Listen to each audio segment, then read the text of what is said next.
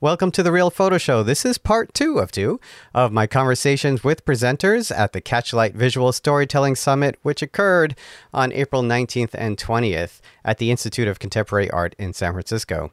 In this episode, I speak with Dr. Tara Pixley. Tara and I talk about her presentation with Daniela Zalcman on the state of photography in 2022. We discuss the report, its findings, including the underrepresentation of historically marginalized communities.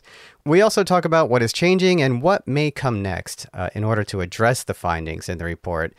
And lastly, because you know I am always interested in those who teach in this industry, uh, Tara speaks about what it's like to be both an active professional and an educator in visual journalism. So the full report and the panel presentation are linked in the episode notes. The panel was called State of Photography Behind the Numbers Survival in a Shifting Industry. Let me read a little bit of the description. As visuals become an increasingly important part of the global media diet, Economic precarity has become commonplace for many photographers in the digital age, a key finding of both the State of Photo 2022 report and the Visual Storyteller Field Survey, which led to the creation of the Photo Bill of Rights. What is behind this disparity and how will image makers, including those in underrepresented groups, survive?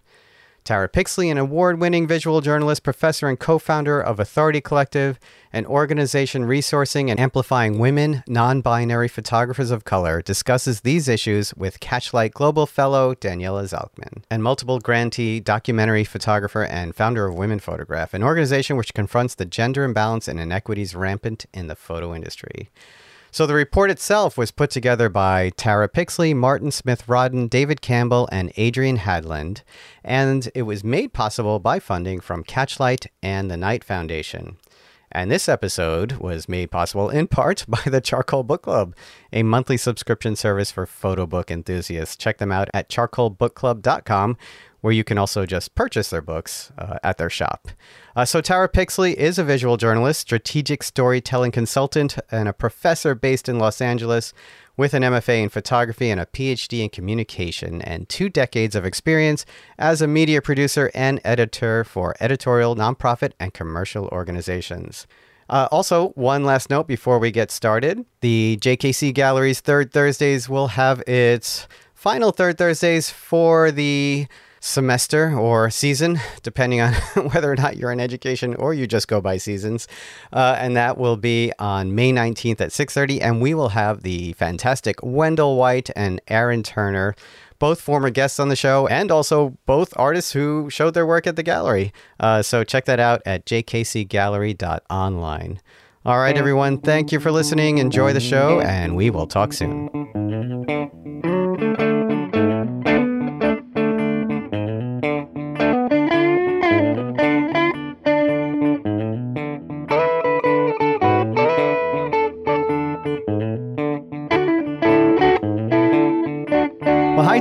Thank you for joining me. Thank you so much for having me. Really excited to talk to you today. Oh yeah, the um, the the Catchlight Visual Storytelling Summit just ended, really, right?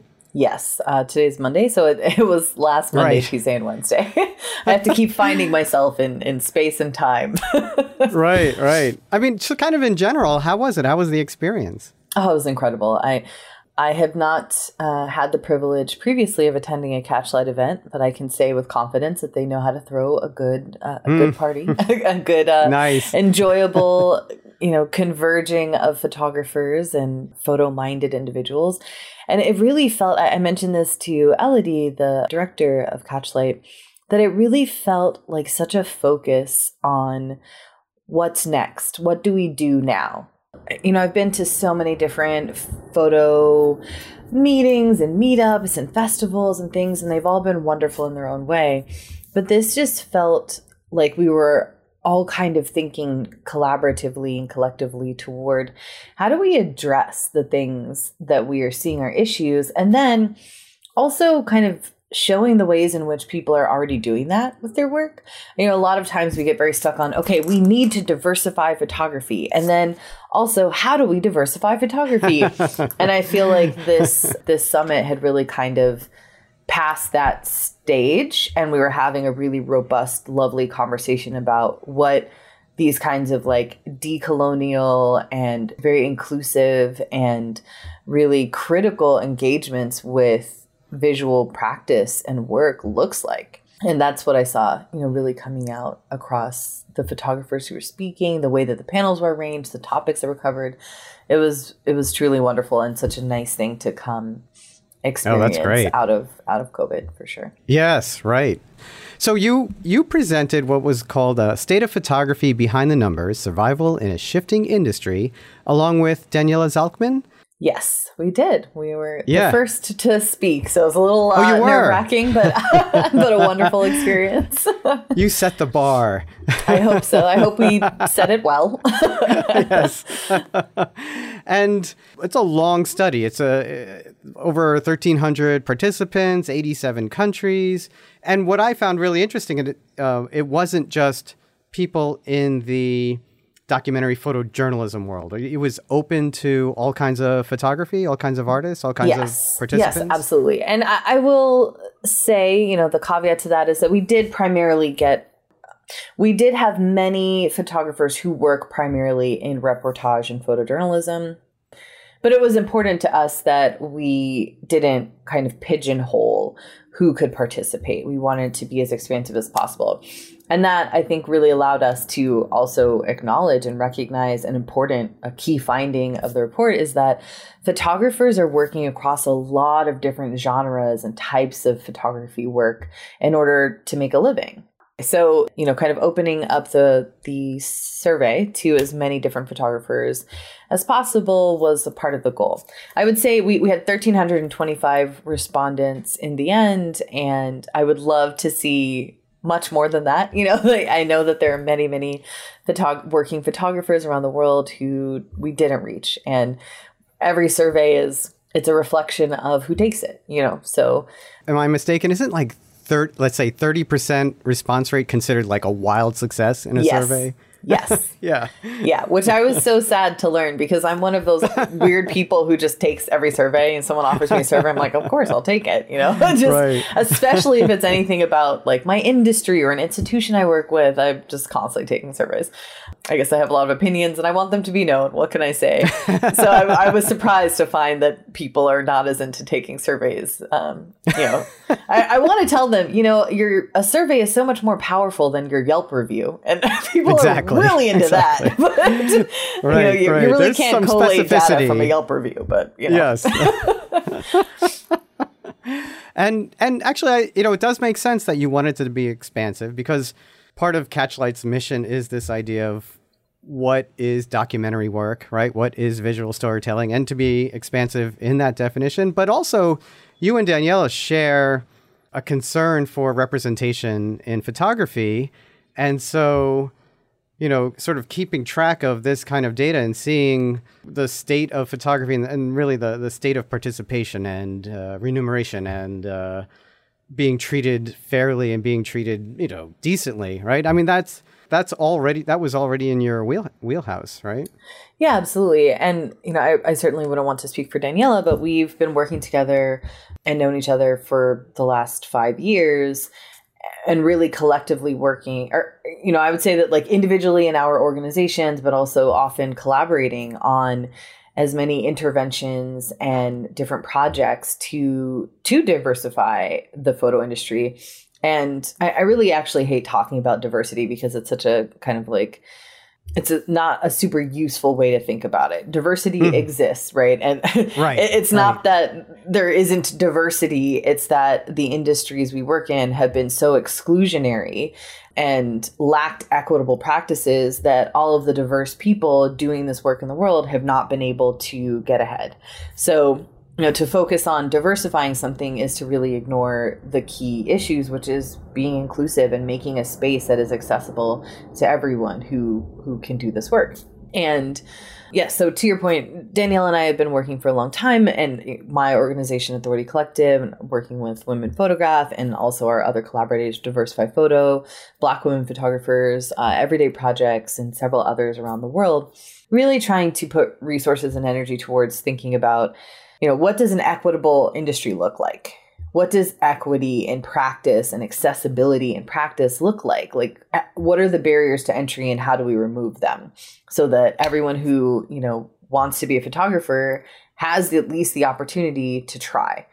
You know, it's a hard job and not everyone has the like skills and talents, whatever, to do it. But everyone, regardless of identity, should have the ability to, again, try to make it in this field. Hmm remind me of the question again. I'm kind of going no, no, that was it. That, okay. that, was it. it was, I, I was just really just commenting on on how this was already something you were looking into, right? Yes. Like the you weren't picked out of nowhere to do this white paper.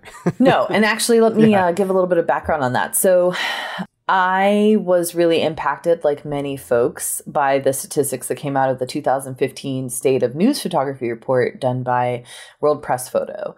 And you know, when we saw that number, that 15% of the photographers who responded were women, that really impacted the photo industry. I think people really didn't believe or recognize right. how bad, you know, how bad things were.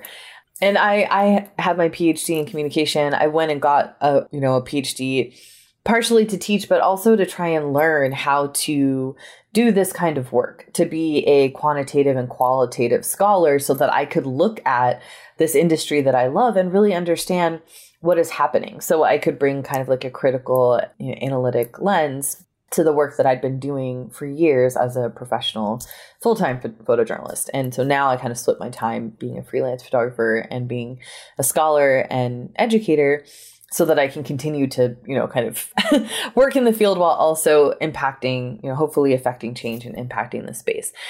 And so I had really been every time I saw a new state of news photography report come out, I had more questions. What about people with disabilities? What about black photographers? What about, you know, what is the relationship between those who are entering the World Press Photo Award as photojournalists and you know who's winning these awards and what what countries are they coming from what are they photographing? And that was the other thing is that the world press photo reports were wonderful and very informative but they were only representative of photographers who entered that contest.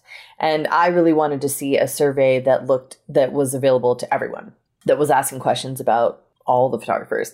And, you know, when we opened it up beyond respondents just to those who were uh, submitting to the award, we had a big shift in the gender representation. We had a big shift in a lot of different things, and it allowed us to understand, I think, so many important things that we need to know in order to really dig into the equity work and making photo yeah. photography more equitable. That 15% response and reading Daniela's posts on Twitter on how many women are represented, you know, in these new that got published this week or this month or mm-hmm. was a huge surprise to me as well because I don't you you teach and I and I teach and I don't know uh, if this is the same for you, but I know for me and a lot of my colleagues 60 to 80% of our photography classes for the past 5 to 10 years have been women Absolutely. for the most part. Yeah. yeah. and and so it, it, was not reflective of what we were seeing in our classrooms. Yeah, the global statistic on women in photography, it's like I think 72 or something. It, it's an, in mm. the 70s range. And so, yeah, that's been my experience. That's the experience of many people. So, what that tells us is that there's a huge drop off, that there are barriers to entry, that there are, um, that we have really bad retention rates so it's not that there aren't a ton of women who are interested in making it in the industry. It's that we are not uh, supporting the work of women, that we're not recognizing the particular limitations that they're experiencing. And how do we figure that out? You know, like I, I think something that happens that I see happening a lot is that people think, oh, I can't make it because I'm not good enough, or, you know, all these different things. We feel like this is an individual issue. I used to feel like that as well. I was a young photojournalist. I was also a young mother. So I was a woman, black, a young mother, hmm. trying to make it in photojournalism. And I was met with so much derision and I really struggled financially. My family is not wealthy. I come from a, a working class immigrant background. So I was experiencing all of these barriers to entering the field and things that were pushing me out, but I wasn't recognizing that it had a lot to do with the way that people were treating me or the lack of respect. I thought, you know, oh, I'm just not good enough. I'm just not good enough.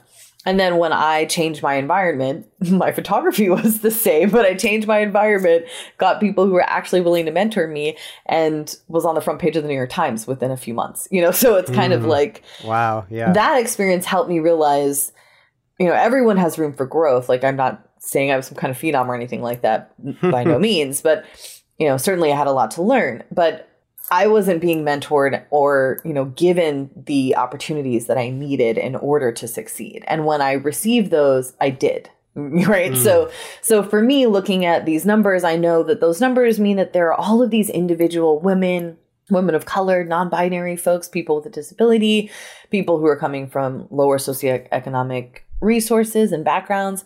And they are feeling like, oh, this is, I can't make it because I'm just, it's me, you know, and I, and that isn't true it's the industry. Yeah. And so we really need to make this a place where excellence rises to the top, where hard workers rise to the top, and you don't get ahead just because your parents were wealthy and so you had all the best equipment and you're white and a man and so people take care of you and recommend you and give you jobs. You know, we want it to be that everyone who is good gets work. Yeah, and you know that's in looking at the survey, and I do want to talk somewhat about the, the, the paper. The top ranking was in the questions you asked was be accurate and truthful in visual storytelling. Everybody wants the same thing, right? Everybody, everybody wants to just they want to do a good job. They want to represent people well when that they're photographing. They want to be truthful. They want to be accurate, and you know nobody gets into it thinking I'm going to have to advocate for you know one group or another group. Everybody just wants to you know do well and, and be accepted for the work that they do. Mm-hmm. Uh, but then like your experience, you realize you've got to figure out these other sort of avenues and other ways to to be in an environment where you are recognized for the work you're doing. It's you know, it's it's not just hey, I'm here and I'm good. Yeah, and you know, you had this great point, Michael, about um, how our classrooms are full of you know are, are diverse. I think in different ways, but then the the newsrooms, the you know the bylines of magazines and newspapers, and the people working across the world in photography are not diverse. And so, you know, I think what we're seeing with this survey and the opportunity that we had here with the survey is to try and understand what's making people leave and that's something that you know you also saw as we had a, a space for push factors and we're identi- we're asking folks like are you thinking about leaving and hmm. women mm. were at a much larger rate than male photographers, the female photographers said that they thought that they might have to leave the industry because they weren't making enough money and all of these other experiences. There's a lot of, you know, gender discrimination, sexual harassment and things like that. So we can see now that, you know, rather from these kind of like just individual anecdotes, which are really important, but now we can actually compare that with this data that says, hey, look, a lot of people are having this experience. Yeah, and and you can't just say uh, I can't find uh, people who are talented enough uh, applying for work, right?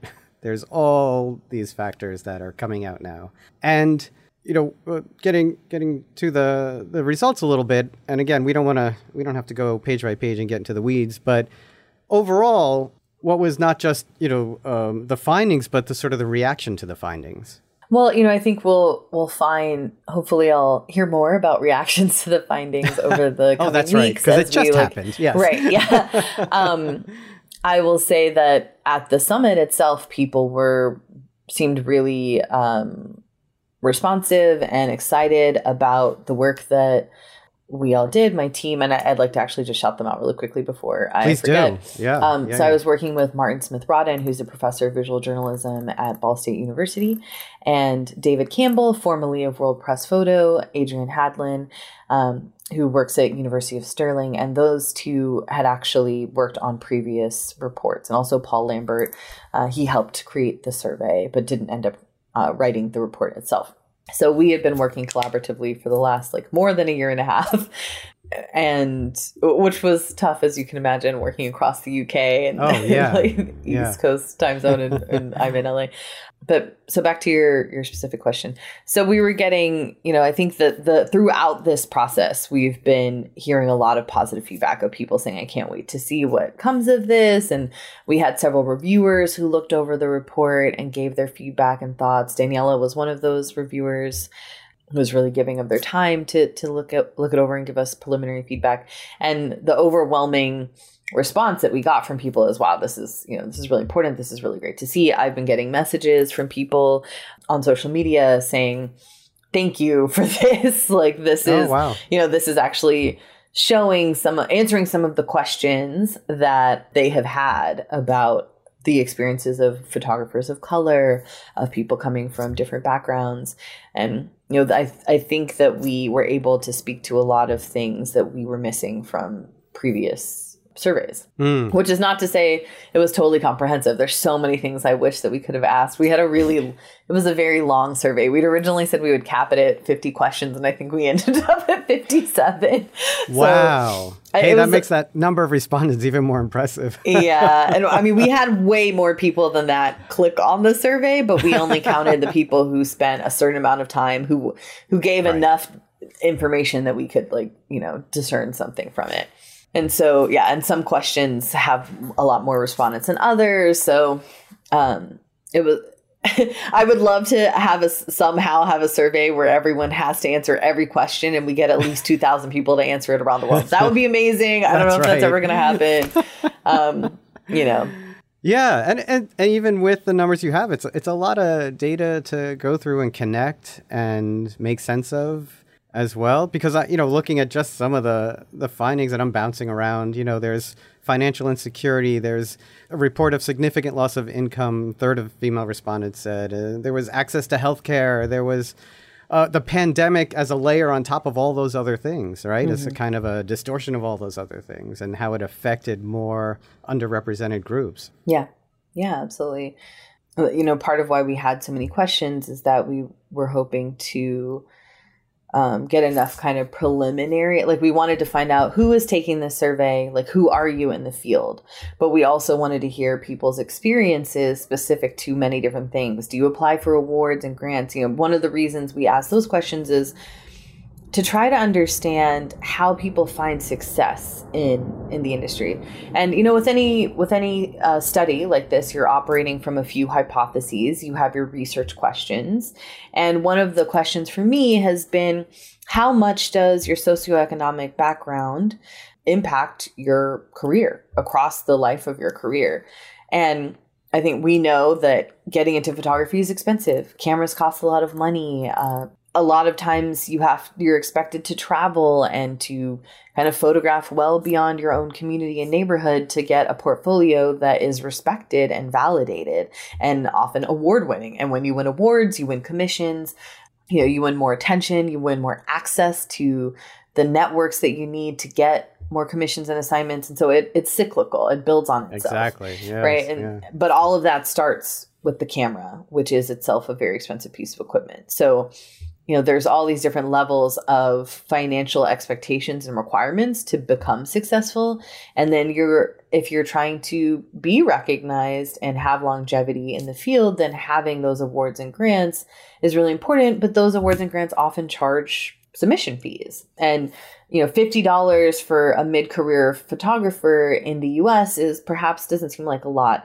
50 to USD to someone yeah. in converted to yes to different countries that can yes, be yes. a lot of money so you know we're automatically creating these layers of inaccessibility and, and locking people out without really thinking about it because we're coming from such a um, westernized pers- and you know centered perspective on, on top of all of that you add the consolidation of media organizations and the devaluation of the so-called content provider and you know the constant squeezing of um, you know access. I mean it's just yeah uh, it, it's sort of it's bottom up and top down at the same time uh, creating layers of impediment to access. Yes absolutely.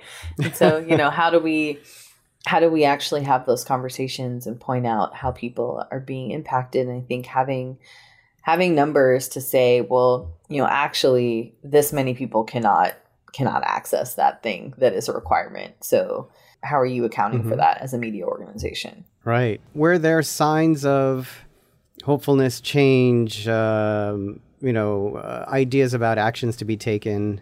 Is there, like, what's the next thing? You know, I think um, something that brings me a lot of hope is that photographers, you know, up and coming photographers, emerging photographers, photographers of my generation are already and have been thinking about what equity practices, equity visual practices, contemporary visual ethics, what that looks like, and how we hold ourselves accountable. How do we do better? And you see that in the work, you see that in the conversation, right? And, you know, we're, we're not just sitting around waiting for major news media organizations to change their practices and change their perspective and, and you know their hiring and assigning practices and their payment practices. We're demanding that of them pointing to all the reasons why they should do that but we're also just doing the work. We're creating our own organizations. We are building community. We're supporting one another. We're we're you know creating things like the guide to inclusive photography and the do no harm statement. You know like daniela women photograph looking at the data and pulling that all of that is like volunteer labor um, mm-hmm.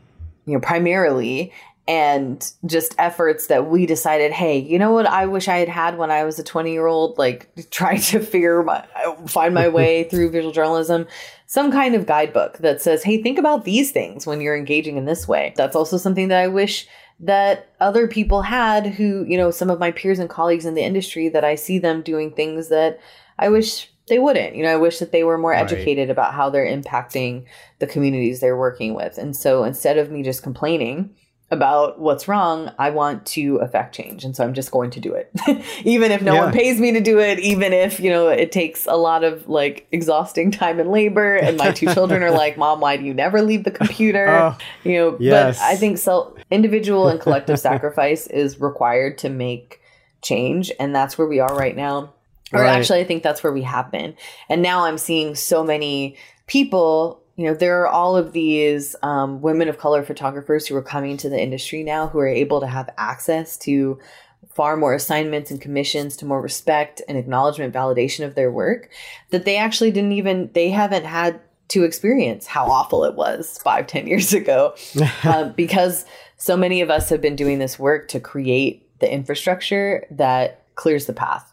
And that's the goal. And and the media organizations they're gonna they'll figure it out. We'll also have more and more people who get into positions of photo editors and art directors, right? Curators who then are shifting that paradigm and making this space different for all of us. Yeah, it that got combination of sort of creating your own, right? Your own organizations, your own ways of getting your work out there, but then also building up that contact and experience and, and resume where you can then get into these other positions and then open door help open doors for others right? That's sort of the the dream because it's great to be able to to, to make your own thing and to you then use that as a platform for others as well but it, it's also great when you can make a living at doing it too. And those don't always go hand in hand at least up front right?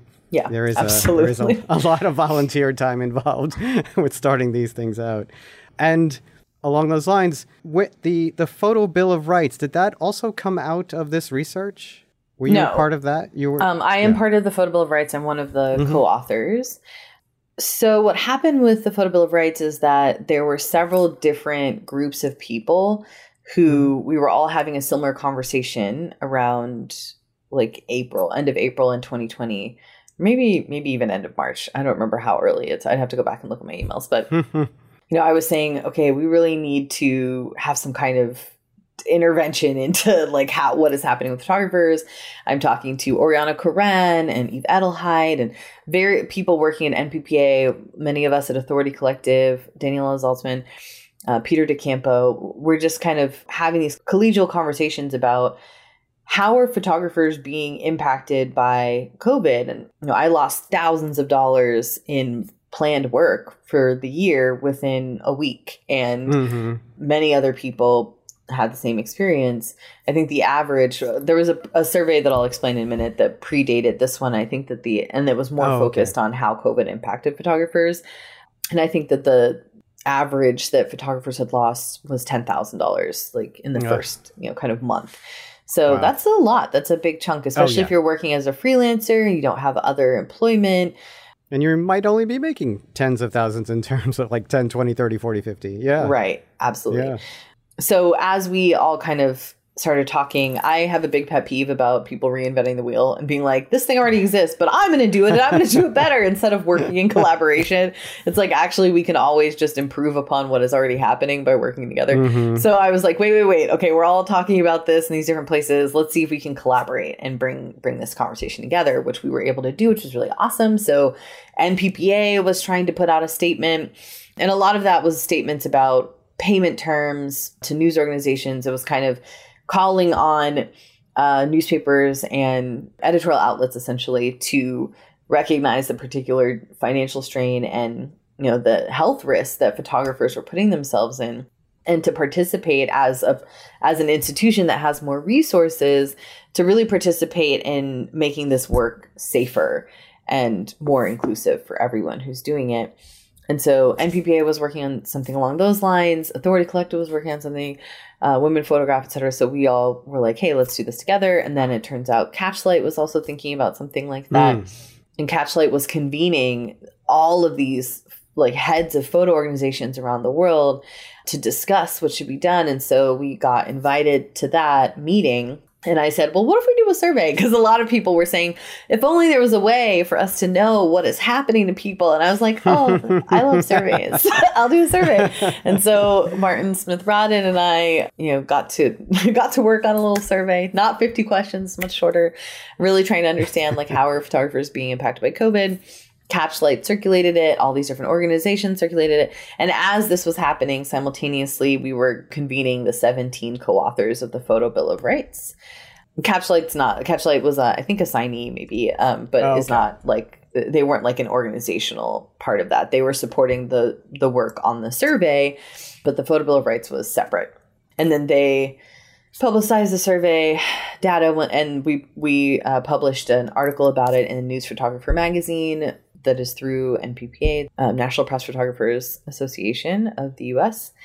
And then I said, okay, but what if we do a full state of photo uh, report? you know, like we had it, World Press Photo had closed that up and hadn't done another one since 2018. And I felt like this is really the time. And Martin agreed and he was willing to work on it. And so we reached out to David and Adrian and Paul and said, Hey, would you be willing to work on this? And they were. And Catchlight started putting out feelers for who might be able to fund this and knight foundation was kind enough to to fund it as alongside and catchlight matched their funds. And so we were able to work on this but it did it took some time yeah so and here we are and the photo yes. bill of rights launched you know uh, back in july of uh, 2020 okay and was it was a predecessor a in some ways yeah i think it was yeah. kind of you know all of the things were informing each other um, right. really coming out of the recognition in a lot of different spaces that photojournalists especially were hit very hard and were at great risk during covid mm-hmm. like early on in, in the pandemic yeah. and needed and, support and the photo bill of rights is not a it's not a complicated document it's actually a kind of in some ways a, self-defense guide or a you know like a, a, protect you know how to protect yourself in the industry kind of guide mm right yeah absolutely and yeah. you know i think it's also a you know kind of like a, a call to action for media organizations saying hey mm-hmm. like you know, when you pay a photographer 60 to 90 days after they did a job, you're forcing them into debt. That's what you're doing. Unless you're, you're putting it on their credit have, card. Yeah. Right. Unless you assume yeah. that they have, you know, generational wealth, which I can right. attest not everyone has. So if you can match that 17 to 25% interest rate, hey, right. All right. Yeah. yeah. That would be great if we could just start hitting them with the interest rates. Um, That's right. Absolutely.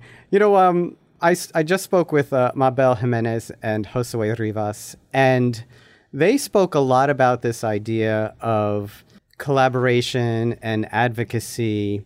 You know, this idea that we think too much about storytellers and documentarians being uh, somehow neutral and emotionally distant, and that there's this other way of working where you're you are an advocate for the people you are photographing, and you don't just take photos of them, you collaborate with them in making this work. And that actually scored relatively low in your survey, those ideas.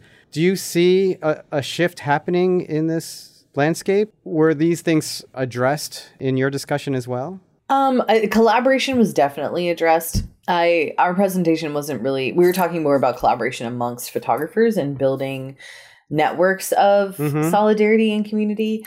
I right. I am completely in agreement with um, Mabel and and Josue, though that's something that we have talked about in many other mm-hmm. spaces, and I think this is something that's really important to understand. I often hear photographers, uh, especially people coming from like a more I don't want to say traditional, but like you know, who've been in the industry for upwards of 30, 40 years. And so their perspective on how you do photography, especially photojournalism or documentary photography, is really locked in and they're not super open minded to thinking about different things.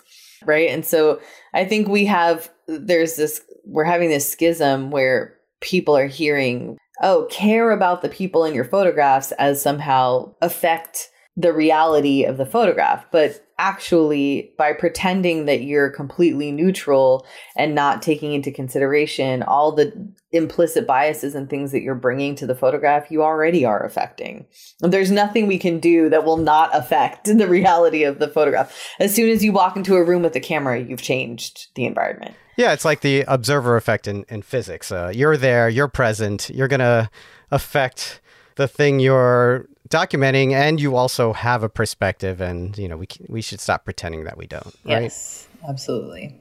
So you teach journalism and media studies at Loyola Marymount University currently yes? Yes. And i remember when i was studying journalism as an undergrad even back then like many years ago it seemed really daunting the idea that I would make a living doing this. Like I would, like uh, I I already remember the sort of height of competition with other stringers and freelancers out there when I was, you know, bringing my film to the Associated Press and UPI and Daily News and the and you know Newsday.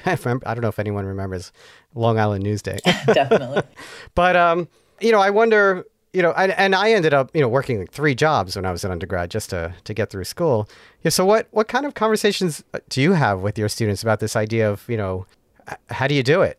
How do you make it? Yeah, absolutely. And, you know, I think that this actually, this line of thinking ties into one of the things that we discuss in the State of Photo report, thinking about the proliferation of, or, or the need rather, for freelance photographers and emerging photographers to diversify income streams. Mm. And how so many of the respondents to this survey and in the study acknowledged that they had to actually do many different jobs, including teaching, uh, curating, you know, working as directors and across film and many different things. And so I encourage my students and also my, my peers, just anyone who's interested in being a photographer, to be very open minded about different opportunities, to take assignments and commissions that expand your horizons, expand your skills, your capabilities, and to be okay with that. You know, photographing weddings is maybe not the thing that a photojournalist wants to be doing in terms of you know feeling like a photojournalist or a professional photojournalist, but it's an it's a really excellent way to make money um, and to mm-hmm. support mm-hmm. your work as an, an editorial photographer. You know, doing corporate headshots and graduation portraits and family portraits. Again, those are things that diversify your income stream that make it possible for you to continue in this field and and to take the photojournalism editorial photography uh, et cetera, work when it comes. And I think that we have maybe historically sort of looked down on those kinds of forms of commissions and uh, other forms of photographic work in in the photojournalism, documentary photography, editorial photography realm. But not only should photographers feel confident and and secure in doing whatever we need to survive as a, pro- a professional photographer. But those are actually opportunities to learn something to learn something new about how to do this work. You know, I learned a lot from being uh, an event photographer, from uh, mm-hmm. uh, from being a from being a wedding photographer, from working weddings, right? And I learned about the importance of you know positioning myself of thinking about lighting like well ahead of time and and you know things that could go wrong and things that can get into your way working well and in social te- skills absolutely like yeah. working well in a team yeah. working with you know doing corporate headshots made me a better portrait photographer just everything that I have taken away from these other jobs has improved my skill set uh, as a photojournalist. And frankly, the work of photojournalism is so multifaceted. You might be photographing a long form project within a community one day and then the next day you're doing you know landscapes and the next day you're doing some like mayor's press conference and the next day you're doing exactly. portraits and red carpet event there's all kinds of stuff that you have to do so you know i think that every opportunity to learn various things is important and and we need that work we need to be able to work you know widely and and be able to talk about that and not have to feel ashamed that you're supporting yourself through wedding photography or whatever it is Yes, I, am in total agreement. I think wedding photography is actually one of the most difficult forms of photography, and if you can learn that and you can uh, really, you know, hone your skills with that, it does. It teaches you a lot of different skills. Absolutely. So, you know, that's really what I'm telling my students is do what you have to do to survive and find find the learning experience in every opportunity you're presented with. You know, being working as a photo editor helped me become a better photographer. Working consistently as a photographer helped me become a better photo editor. you know, everything feeds into every other thing, and there shouldn't be these hierarchies of value around photographic work. Right. Exactly. Yeah. And so you have you actually have a lot of different experiences with this industry, uh, and you are also a consultant and you're very much active in all of these different aspects. Is that important to teaching, do you think? Yes, to me, I think it's incredibly important to maintain an active participation in the fields that we're teaching about. I think if you're teaching photojournalism, but your last photojournalism assignment was 10 years ago, then you don't have the, the knowledge and the insight into what is happening right now. Photography is such a fast moving field from a technological standpoint, a publication standpoint, how the industry works, who funds it, right? All of these things are constantly changing. And now we're in this incredible moment where we're thinking more deeply and critically about our relationship to visual ethics, to what it means to be someone wielding a, a camera and creating visual narratives, visual, you know, rhetorics. And it's important to have a sense of, not just the sort of theory behind that or or what it might have been like before, but what is happening right now. And I recognize that not every professor, not every educator can maintain a freelance career and a job teaching. That you know that isn't necessarily a, a, a reasonable ask for everyone but we can be very participatory in other things. We can attend talks. We can keep our networks active. We can participate as curators, volunteer and serve our industry in different ways. You know, there's many, many different ways to stay connected and to be consistent in in being a, a working uh, visual journalist and and and thinking about what that means, what that looks like. So I think that's very important. It helps us stay connected to the industry that I think we love. You know, why do you why would you teach something you don't love? And so if you're teaching it, yeah. I bet that you want to be participating in it. Uh, and it helps us really have a good sense of what our students need to know and how we send them out into this industry prepared to do the work. And and not just, you know, I think a lot of times and this isn't this isn't just true of of uh, photojournalism or photography. A lot of times we teach how to do a particular thing, how to take images, how to think about images, but we neglect the business portion. We neglect mm-hmm. to tell students, um, well, how do you make it as a photographer? How do you file your taxes? You know, what what are the contract terms? What should you look out for? How do you how do you uh, take care of yourself? Like, what does self care look like? What is what does it look like to maintain physical safety? How do you negotiate copyright? There's so many different things that we need to be educating student photographers about so that they're prepared not only to be excellent photographers but to be excellent colleagues in the photography field to be to push the field forward in its thinking and its approaches and to survive on a financial and, in sort of personal level. Many of the things you spell out uh, beautifully in the Photo Bill of Rights. Yes. yes. Hopefully. Uh, thank you for yes. For oh no, that's that. such a, a practical guide. It's for anyone who's never read it, it's photobillofrights.com. It's there's nothing heady about it at all. It's a very practical guide. Yes. So, was there anything else that that I missed? What what do you have coming up? I'm thinking now about what do I have coming up.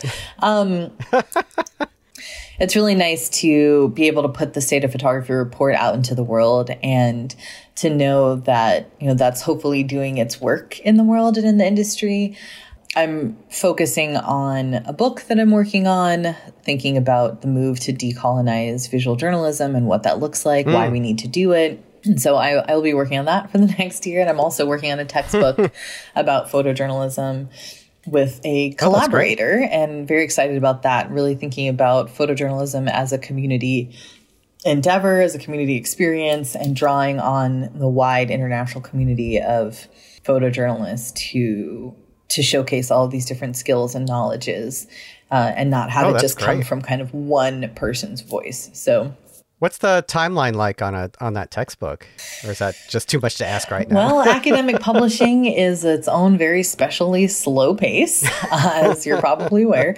Uh-huh. My collaborator and I, who I, I don't know if oh if she wants to be tied to this yet, so I won't I won't name okay, her. Yes. But um, we submitted the book proposal uh, recently in, in the last month, so we're working oh, wow. with the press now to flesh out and kind of firm up the details, and hoping that I'll we'll be you know doing the the brunt of the writing in fall, and and then hopefully we'll see that hit stands like maybe late 2023, early 2024. That's fantastic. I, am actually really looking forward to to that. Um, I used to advise the college newspaper at my college, awesome. and uh, I still advise the photographers. So I would love uh, a new book like that. Great. Well, hopefully it'll be useful for a lot of people. I'm really excited about it. Um, mm-hmm. I'm excited as an educator. I'm teaching photojournalism this coming fall, and a lot of you know I'll be taking notes on on what is missing, what sorts of things will be useful for educators working in that vein and teaching in that vein to have at our fingertips. So yeah. And I will also be yeah. reaching out to fellow educators across the country and across the world and asking, you know, what do we need? What do we need to teach? What do we, what do we not have access to now? You know, we've been using the same textbook. I've been teaching from the same textbook that was taught to me 20 years ago. and it was certainly very, you know, wonderful and useful that uh, the Kenneth Kobré textbook on photojournalism. Yes, um, but I yes. do think that it's time to have additional insight that that mm-hmm. educators can pull from. So hopefully that will be useful. Oh, excellent. All right. Well, thank you very much. This has been fantastic. Thank you so much, Michael. It was wonderful to talk with you. And it was really great opportunity to talk about the State of Photo report. I hope yeah. that everyone will take a look, check it out, check out the Photo Bill of Rights, um, check out Catchlight. Yep. Catchlight and Knight Foundation funded the State of Photography report and have been incredible collaborators uh, and supporters over this lengthy project. And I just want everyone to support the work that Catchlight is doing in the world because they're an excellent organization. Absolutely. Yes. Yeah, they are. And uh, yeah, and thank you for the for the work. All right. So, uh, bye everyone. Bye everyone. Thanks for joining us. Real Photo Show with Michael Chovan Dalton is a production of Real Photo Show, which you can listen to on all your favorite podcast platforms. Please rate and review the show on Apple Podcasts, Spotify, or Stitcher, and be sure to subscribe on any one of those services or wherever you listen to podcasts.